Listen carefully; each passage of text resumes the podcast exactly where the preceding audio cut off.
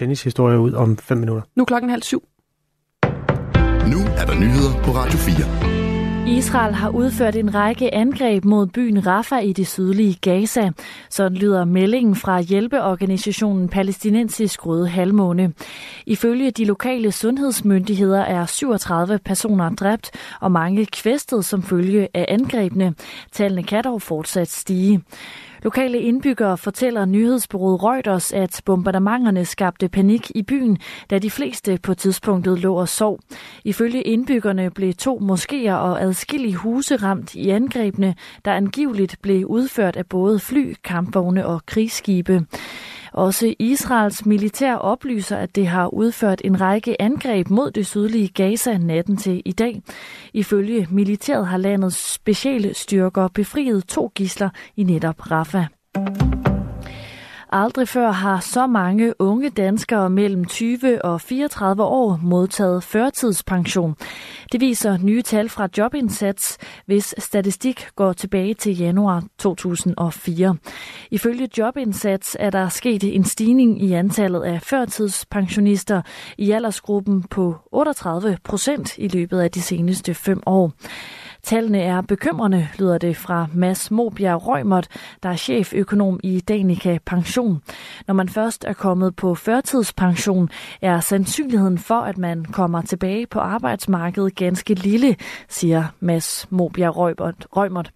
Han bemærker blandt andet, at andelen, som får tilkendt førtidspension grundet en psykisk lidelse, er steget med mere end 10 procent i løbet af de seneste fem år. Ejeren af det konkursramte Vigård Studeri, Jon, John Byrelsen, nægter at have mishandlet sine heste. Det siger han i et interview med DR. Thomas Sand fortæller mere. John Byrelsen kritiserer medierne for kritikløst at have videregivet dyreaktivisters påstande, Byalsen forklarer, at de fleste billeder, der florerer af hans heste, er taget i studeriets sygestal. Alle dem, der har været hos mig, ved, at jeg er meget dygtig til at håndtere heste og til at arbejde med dem, siger han til DR. I sommeren 2023 blev en række billeder af heste fra Viegård Studeri lagt op på de sociale medier af en af studeriets ansatte. Billederne viste flere heste, der så udmagret ud. Det sendte studeriet ud i et stormvær på de sociale medier, der blandt andet endte i demonstrationer med fysiske konflikter foran studeriet. I november sidste år oplyste politiet, at man i 2023 havde været på 12 uanmeldte besøg på studeriet, der havde ført til fire sigtelser for overtrædelser af dyrevelfærdsloven. I alt drejer det sig om 35 forhold.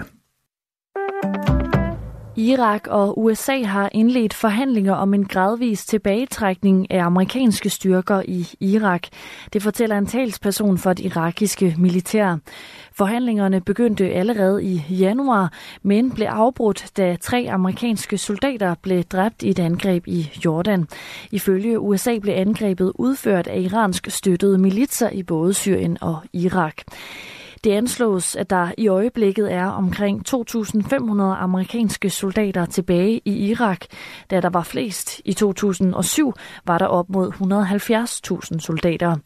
Siden invasionen i 2003 har knap 4.600 amerikanske soldater mistet livet i Irak, og i samme periode er 193.000 civile blevet dræbt.